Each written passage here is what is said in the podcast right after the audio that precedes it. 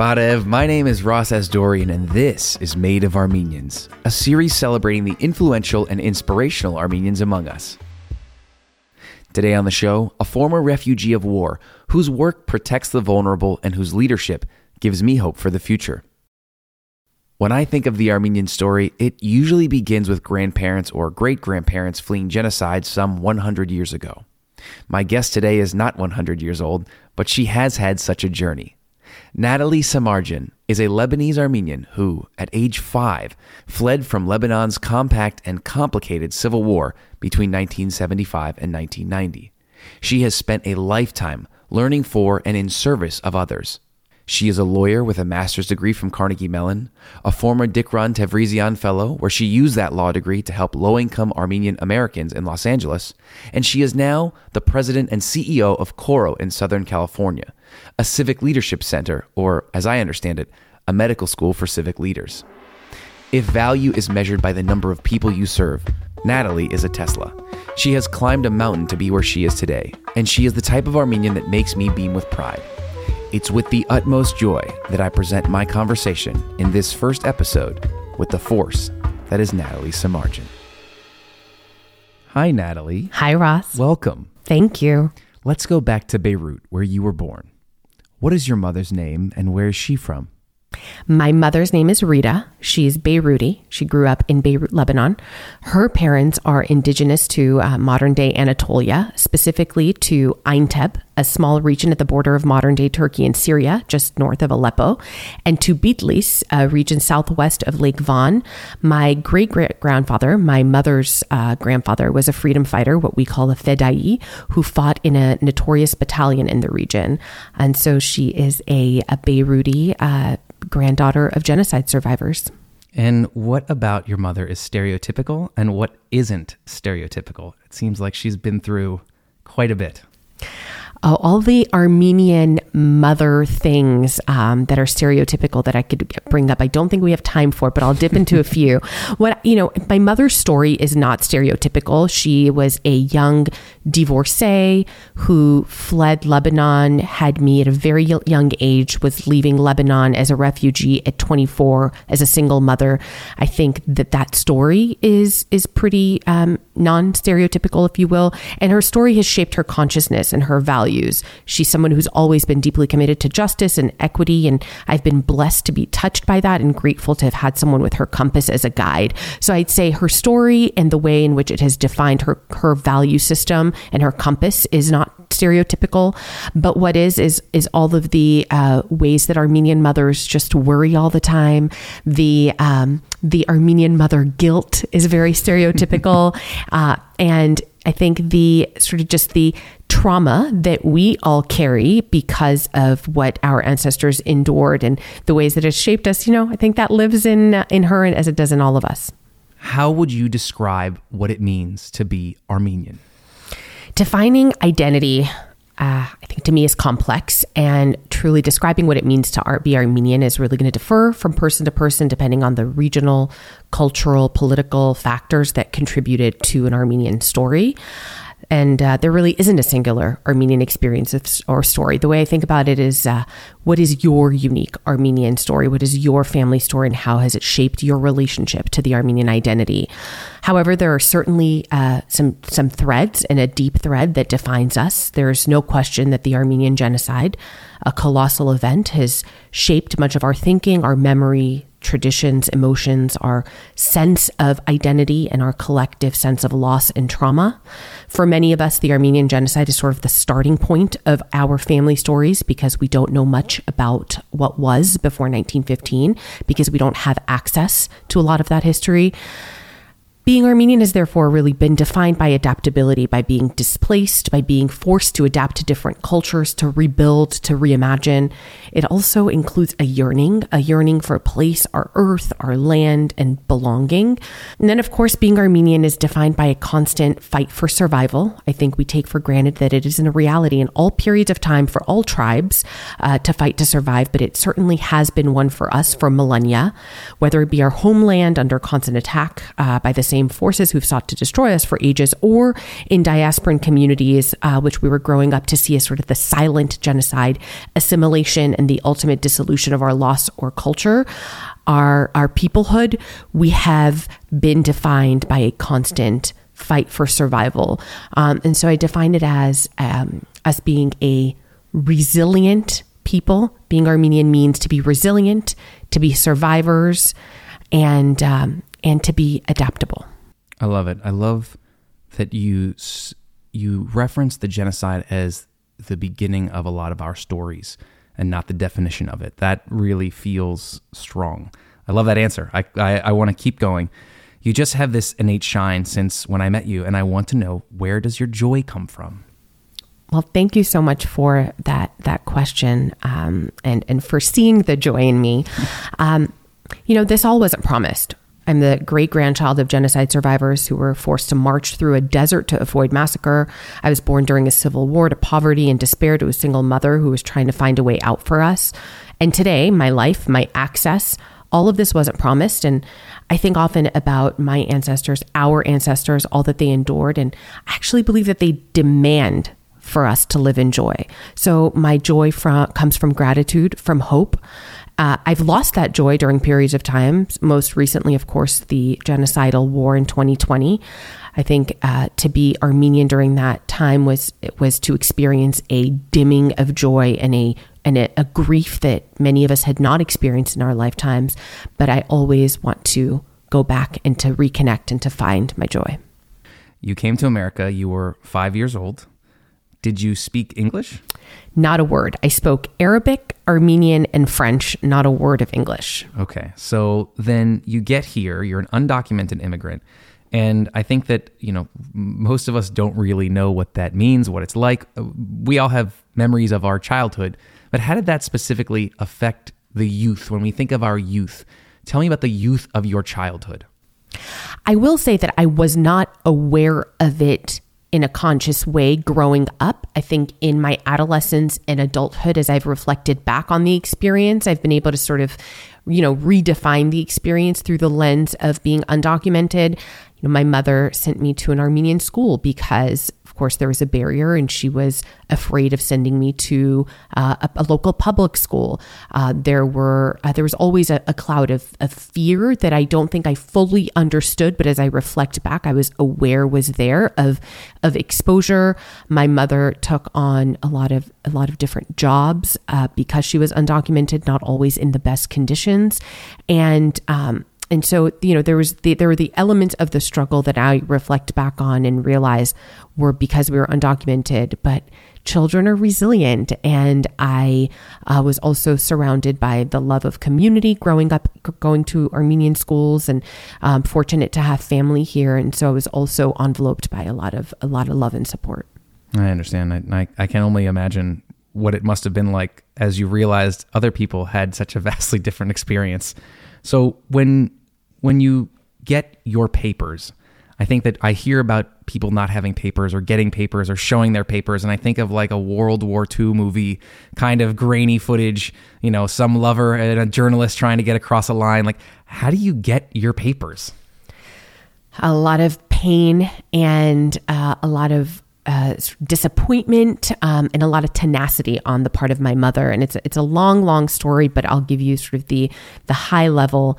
And things were very different in a pre-9/11 world for folks immigrating from the Middle East and North Africa like we did. I think while it wasn't easy in any way, I think there was more access and it was more open.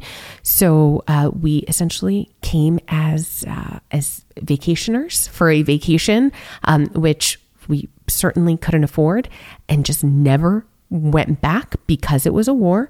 And my mother ultimately received our documentation through an employer. And so there was a program. Your employer could essentially sort of champion you and support you to get your documentation. I love that. And I think that there's probably endless stories of employers or heroes along the way that help us. And I know that you've dedicated your life to doing this, so it's had quite a profound effect. What I want to do is bridge a little gap here. And a lot of this is just education for me. I'm also Lebanese Armenian, but I always just say I'm Armenian from Lebanon. So can you tell me what are some commonalities between like Lebanese and Armenians? Like what is that commonality? What are some other, what have you found in common with other Lebanese and Armenian people? You know, I can share, I'll start off by sharing that walking through Bourj Hammoud, which is a small part of Beirut that has been an Armenian Mecca for over a century, where many of our post-genocide ancestors immigrated to in Beirut, is the one place in the world that makes me feel most anchored, home, solid, still. The melody of Armenians yelling to one another from balcony to balcony, stores with Armenian names, streets named after our ancestral lands, the smell of lemajun and borek, it's magic to the soul. And the Lebanese-Armenian experience is a very unique one. Armenians fled to resettle in Lebanon, mostly Beirut and Bourj Hammoud, but also in Antelias and Anjar and Tripoli. These are different parts of Lebanon where we've had enclaves for a very long time. Then they were met by the civil war in the 70s that lasted decades, and then economic distress. So I share that to share that Armenians fleeing the genocide didn't just get an opportunity to resettle and then live in peace. There was a lot of turmoil that then they were met with. And that has, I think, defined the Lebanese Armenian and also the Syrian Armenian experience, which is not dissimilar. But there is a lot of synergy that connects the Lebanese and Armenian communities. And then within that synergy gives birth to the Lebanese Armenian community. I think there's a shared cuisine. A lot of our food is really similar to Lebanese food, and we've contributed that to each other in Lebanon. Sometimes folks will want kebab that's marinated Armenian style, right? They come to Bourj Hammoud for certain food that we offer, but I do want to reflect on the open arms with which Armenian genocide survivors and refugees were met in Lebanon. And that has really defined the Lebanese-Armenian story and the partnership. They welcomed us with open arms, the Armenian refugees fleeing genocide. Same thing happened in Syria. And we have been loved, respected, and supported as a community in Lebanon. And that is a really fortunate relationship to rest our identity as Lebanese-Armenians on. Hmm. Well, first of all, I need to pronounce Bourj Hammoud. Bourj Hammoud. Bourj Hammoud. Yeah, and Lebanese, or in Arabic it'd be Bourj Hammoud. Let's not get crazy. Okay. All right. I really want to shift, a little bit to your professional body of work. I mean, the backstory and the foundation is obviously incredible and could probably be a volume of itself. You have dedicated your life to service and support and leadership. And, even when you talk about opening, having open arms for refugees and just having that ability to understand and not only have an experience, but then have a life that follows, making it better for the people behind you. This part of your life where you're fighting for others, where you're improving the lives of others, they have to have some guiding set of values. What are these? What are your guiding values? Well, I'll start by saying the guiding light is our ancestors, our story. Our survival as oppressed and displaced people has depended on, whether they were Armenians or not, of folks who were committed to human rights, to decency, generosity, and uplift. When we think about Morgan Thau and others who've really played a critical role in supporting the Armenian survival story. And so that's the guiding light. And within that has really sort of given me the urgency to look around and say, we wouldn't be here without that generosity, without that commitment to human rights, to justice. And how can I not actually play a critical part in advancing that with the with the access that I have? How can I not contribute to a life that is dedicated to passing that on? We wouldn't be here if others had not championed that set of values. So let's say someone doesn't have your backstory. Let's say someone hasn't maybe connected the way that you have, or been able to unearth kind of that feeling. What do you tell someone who doesn't, really have that grounding, doesn't really know what their cause is? We have the collective power to redefine the human experience. Things don't have to be the way they are. Our unhoused crisis, we don't have to actually walk and see folks who are unhoused, who have mental illness that is not being treated. We don't have to have a large number of children that go to, and I'm just now keeping this domestic, but of course we can take this to an international scale. These realities don't have to be realities, but it actually takes each one of us determining a commitment to changing that within our own scope of influence, within our own agency. And we all have agency. So what I would say is things don't have to be the way they are, and you have agency to change it. We all have agency to change it. So get keep your feet moving. Mm. Okay. So, I want to keep hearing, I don't want this to be about where you come from in your story. I really want to listen to you more. And obviously, your job, both professionally and I think probably anecdotally, is that you teach people how to be better people, and you're grounded in legalities, which I always tend to say that both the funniest people and the smartest people have at some point picked up a law book. And I just love that you've spent a lot of time in your own head and in the field, both with your identity and with your work. Now, when you spoke at USC last year, even though you are a Bruin, double Bruin, I always have to throw that in, as it seems to be very prominent in everything you talk about. You spoke very generously at USC alongside two state senators, and you talked about mixing your work and your identity. I want to ask, what are the principles that you see or that you like to see first in a leader? A commitment to building self and spatial awareness. I think that is absolutely key. A commitment to sort of getting outside of one's own head, soliciting input and feedback from those around us, taking in perspectives that are different than our own, getting up on the balcony and sort of kind of watching the dance is how we talk about it at Coro. You have to be willing to do that to be able to learn.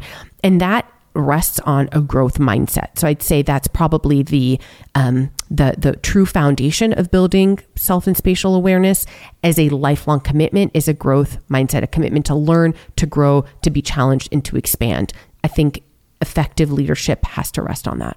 So when you are looking and you're dealing with people who are, you're growing or, talking about being leaders or giving advice, how do you guide people to defining their or even finding their principles? And this is, this doesn't have to be Armenian. Obviously a lot of us, like you said, we begin with this bedrock of a story, but how do you guide people into defining and finding their own principles? Oftentimes people actually have them, they just haven't defined them. And so, I think the most effective way to unearth it is to get people to reflect on their own story. What are the themes? What are the threads? What are you drawn to? What do you find yourself giving back to when you think about, your own, future self? What's the story that you want to tell about the life that you lived? It'll almost always come to surface when people do that digging and their sort of reflection and the storytelling about their journey to date and what they want the rest of their story to come to. The principles, the values are present. It's just about allowing them to come to surface and then defining them and then, of course, putting them into action. That's key. It's like, great, we can have these values, but they can't live in a vacuum. What are you actually doing to live those values out becomes the critical question. I want to pause because it's interesting to me about just that point there, right? I think that, people ask you what your values are and you go, I believe in justice and this and this and this. How do we keep ourselves accountable to staying true to what we are proclaiming as our values? Like what's your advice on a self-assessment, I guess? That is actually a great way to say it. It's committing to a self-assessment. Keep doing that audit. It's how are you spending your money? How are you spending your time? How are you spending your social capital? And if the answer to all of those questions is self-serving, then, I think you probably don't pass the audit and you might need to kind of take a step back, reevaluate, and make some different decisions. I think that I love that. I love a self-assessment. Okay. So I said that you were the president and CEO of Coro. However, you also have a couple other things, and I kind of want to run through them really quickly because, again, the the surface area of your impact and awesomeness it's impressive. And I want to make sure that I give note to this. So first of all, you are the LA City Commissioner of El Pueblo, which is a historical district in LA. And you're also the LA County Commissioner of Economy and Efficiency. I just kind of want to know, you have a lot of responsibilities and roles. And I think that especially in the modern day, very few people are only doing one thing. So what makes you effective in these roles, and how do you continue to learn? Like, what are these roles teaching you? It's both sort of the technical, if you will, and the adaptive. I get to learn about issues impacting both of these committees, whether it be the area of El Pueblo and learning about this incredibly important cultural site, or the Commission on Economy and Efficiency, and thinking about ways in which our county as a system can continue to better serve its citizens and better function as a system. How can we make it more sustainable and more effective? And so I learn a lot about the sort of technical elements of moving the work forward. But I think most importantly, it's a constant question about how I can model the civic leadership that we want to instill in our program participants at Coro through commitment and work on these committees and continuing to explore ways to contribute is I think it's just a constant open question. You also are a board chair of Emerge California, where you train Democratic women to run for elected office. So what exactly do you look for? What characteristics would you say make for a good candidate, especially in the age where everyone believes they can become a political, some sort of political something? I say anyone, can, certainly. I think there's something really beautiful about that. It is no longer this exclusive position that, mostly historically underrepresented and disenfranchised communities and leaders from communities who have been disenfranchised would not attempt to pursue. I love that there is now an opening for women, for leaders of color to step into campaigns and pursue positions of elected leadership.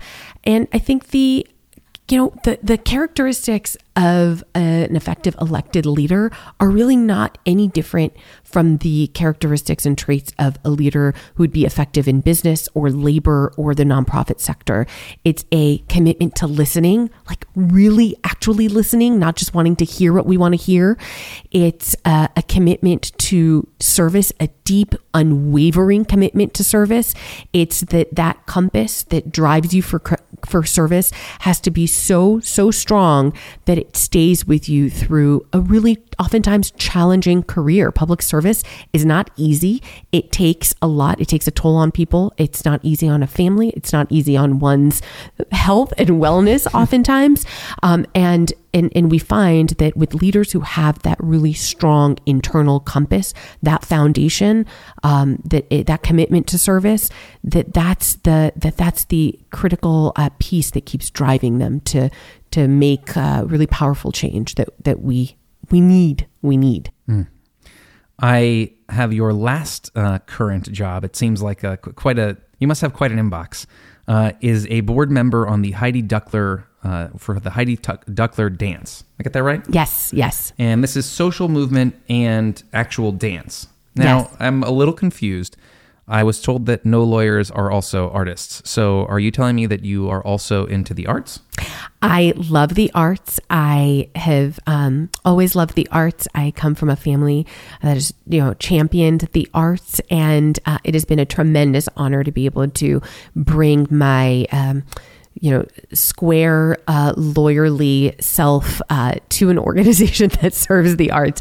It's Heidi Duckler Dance is an incredible organization with a vision to sort of bring to life transformative performances that bring social movement into the space of dance and physical movement. Heidi, who is the curator and leader of the Heidi Duckler Dance Company, herself finds some of the most magnificent sites across our beautiful region and brings these sites to life through dance. And so it is a place in which place and movement and social justice intersect for magic. And what has dance taught you, a lawyer, What has dance taught you? To be more present, I think I can live in my head, and dance is meditative, like cooking is for me. Mm. It's when I am fully and completely present. I'm coming close to the end of my kind of resume part, but I want to take you back a little bit to the earlier parts of your career. And again, you know, the connective tissue of being Armenian, you know, with the Dikran Tevrizian, am I saying that right? Yes. Yeah, it's a bit better than the other one, which I've already forgotten. Hamrut? I'm making it up now. Bourj Hammoud. Thank you. God bless. So, you know, you're a fellow there, and in there you somehow, which to me, this feels like a pretty big bucket item, especially for a lawyer, you created a new law was created because of a case that you brought to court. And that case was Montagner versus Montagner. Am I saying that right? Yes. Okay. Yes. So in Montagner versus Montagner, it was basically to ensure due process for victims and survivors of domestic violence.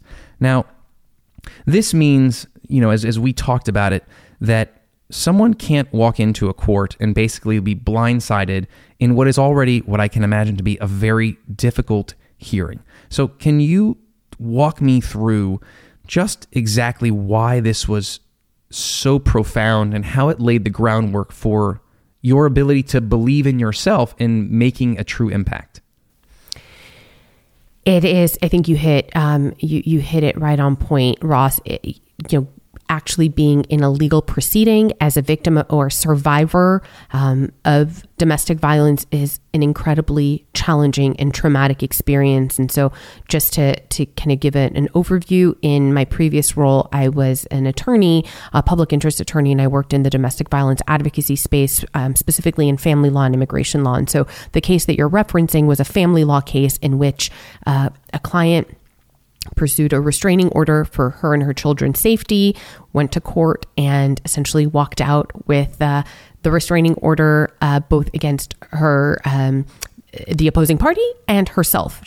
There was no due process. She did not have notice, and therefore the ability to build and support a case, and walked in without any idea that she could walk out with a restraining order against her. And so that was a critical case. We took it to the appellate court, and fortunately that defined case law so that can no longer happen to victims and survivors who step in, want to pursue their own safety in an already incredibly challenging and traumatic experience, and then to be themselves, walk out with a restraining order against them as well. I mean, it's funny because you say that and it sounds just bonkers. Yes. But that was totally fine. Yes. And, you know, I as I learn as well. So someone walks in, they go, okay, I want a restraining order on you. And then they go, well, I want a restraining order on you. Exactly. And you're like, well, what's wrong with that? I don't want to see you anymore. Right. So what's wrong with that? Well, what's wrong with that is, you know, the beauty of our Constitution ensures us due process, that you can't go into, a court of law and without the, the notice and the time to, actually support the case against you, to sort of build your counter case, if you will.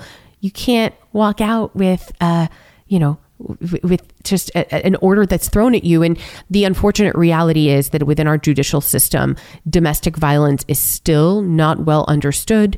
It is not a space that is actually supportive to victims and survivors. And I think we have a really long way to go. Right. I mean, I guess you just can't get blindsided. That's it. The moral of the story, you can't get blindsided. And, let's say you do get a restraining order, that's on your record forever. That stays with you. And getting that off, good luck. Right. Right. Well, I mean, I think to be a lawyer, I can't imagine, I'm sure that there's an infographic somewhere, the percentage of lawyers that make a law, but I found that to be quite amazing. Now I'm going to move off to basically how I found you, and just, an impact for all of us. The first time I think I saw your name was in a tweet, and it was during the Artsakh war. And, there's the series of tweets that you had sent that was just so concise about the way we were feeling and, what we knew what was going on. This was very planned. And I think that, first of all, I had a wonderful conversation with Harag, your husband, who told me, The Artsakh War had a profound effect on your relationships, both to him and the diaspora. Can you tell me what it changed in you going through this? For many of us, we'd, of course, grown up with knowing about the genocide, very much with proximity to the impact that it had on our families, right? This was in 1915. It's actually not that long ago and has completely shaped our realities for many of us whose forefathers were victims and survivors of the genocide. But many of us hadn't actually lived through it personally, lived through that kind of loss, even sort of the first Artsakh War in the 90s. I think some of our parents had lived through that. You know, when I talked about the war with my grandmother, she was surprised that I was surprised. And that's actually a really painful reality. She said, of course they were going to come back to sort of finish what their ancestors had started. And that for her to have such clarity on the fact that this would happen was actually in itself incredibly painful. I think I shared earlier, it has taken a certain level of joy that I don't know that many Armenians will ever reclaim. I'd say in the most painful element has reminded me of still how vulnerable we are as a people, but it also has regrounded me in the power of the collective, the love that we have for our people and our culture, and the will that we have for survival. And I am choosing to stay hopeful in that second part, because I think staying in the first and the despair that can come from that is too overwhelming. I'm going to stay in hope.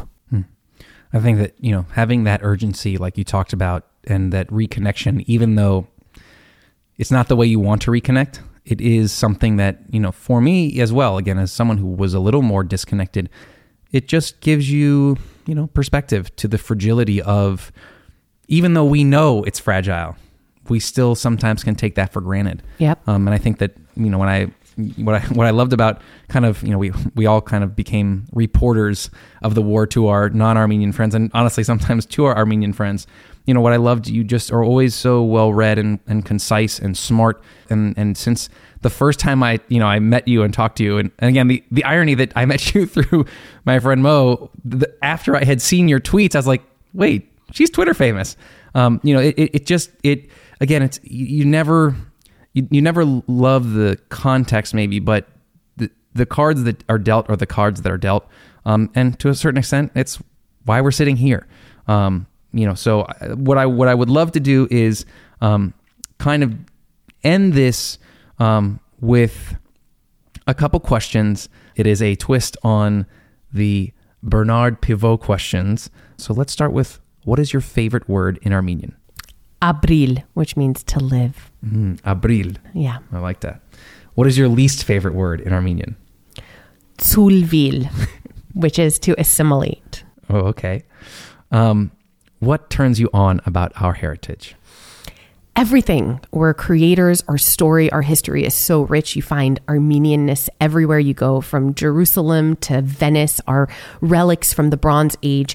We've been a people with a cultural identity and a nation for millennia. And, many of our West Asian, Middle Eastern, North African siblings, be it Assyrians, Kurds, Chaldeans, have lost or are still fighting for statehood. We can't take that for granted. So I'd say our beautiful and centuries old story. And what turns you off? It's how insular we can be. I completely appreciate that trauma has pushed us to mistrust others, and I appreciate that, but we must extend and connect to build coalitions with other displaced people, with the global community of indigenous people who've been exiled from their land. We're not the only ones. This is not only an Armenian story. It's sadly a human story. We were screaming in a chamber during the genocidal campaign of 2020, and it was, at least for me, almost always other persecuted people or history, people with histories of persecution. My Black and Indigenous family stood out, right? It's the reality of cognitive empathy, and we must break out of our insularity as a community and build coalitions, not only against those who oppress us, but with others who are experiencing oppression and displacement. Hmm. What dish do you love? Oof. So I'm Aintepzi on my mom's side, and I shared that with you earlier. My grandmother's from Aintep, and then my dad's side of the family is from Urfa. So some of the best Armenian, Western Armenian dishes come from these two regions. One of my favorites is Urfa kebab, which is eggplant and meat sort of lined up in a beautiful tray. I love manta, of course, but I also just love how I've really moved into a almost exclusively vegetarian space, and I just love how many vegetarian dishes we have in our culture. Mm. What dish do you hate? Oh, this is so taboo. I've never been a fan of what we call misov dolma or misov sarma. So that's the stuffed grape leaves, as well as the stuffed sort of zucchini with the meat contents. I like those with just the vegetarian versions of those. So I'd say those are my least favorite. Hmm. What is your favorite curse word in Armenian? This is maybe esheg, which is donkey. I'm sure there's multiple translations. Okay, and finally, if our ancestors were here, what would you want them to know about the future? I want them to know that we hold them every day, that we're grateful for their will to survive, grateful for all that they did to keep the Armenian nation alive within us, that we've survived immense tragedy, we're here to stay, that we're keeping our culture and traditions alive, and that most importantly, we're keeping the Armenian spirit of generosity and hospitality and kindness and innovation alive in us. Hmm. If heaven exists, what would you like God to say when you arrive at the pearly gates? I'd like God to say, Pari Yegar, to which I would say, Pari Desank. I don't know what that means. So when someone enters a space, it's sort of saying, good to see you. And the person entering says, good to be seen. Mm. Even better in English. Yes. Sounds so poetic when you said it. It is poetic. Well, Natalie, thank you so much for being my first guest. I am just honored to put you into the atmosphere. You have just inspired me. And I know that everyone you touch has been inspired. And just, again, for us to meet people and know that we represent something bigger than us has been my proudest moment. And not coming from the diaspora and not coming from a place where there are a lot of us. It's been just so great to meet you and put you on vinyl or tape or whatever we call this. And thanks so much. Thank you so much, Ross. And if I may, as your first guest, share, thank you so much for contributing your brilliance, your vision, your skills to hold space and bring important conversations to life, to tell Armenian stories. I'm so grateful to you. And it's been such an honor to meet you and develop a relationship. Well, I would say I'm going to edit that out, but I'm 100% going to keep it in, obviously. Obviously. How do I say goodbye properly? So maybe you say Pari Yegar. Pari Yegar. And I say Pari Desank. Pari Yegar. Pari Desank. Find more of Natalie online at nsamarjan, both Instagram and Twitter. She's the only one. I'm Ross Asdorian, and this has been the first episode of Made of Armenians. Thanks for listening, and until next time, Pari Yegar.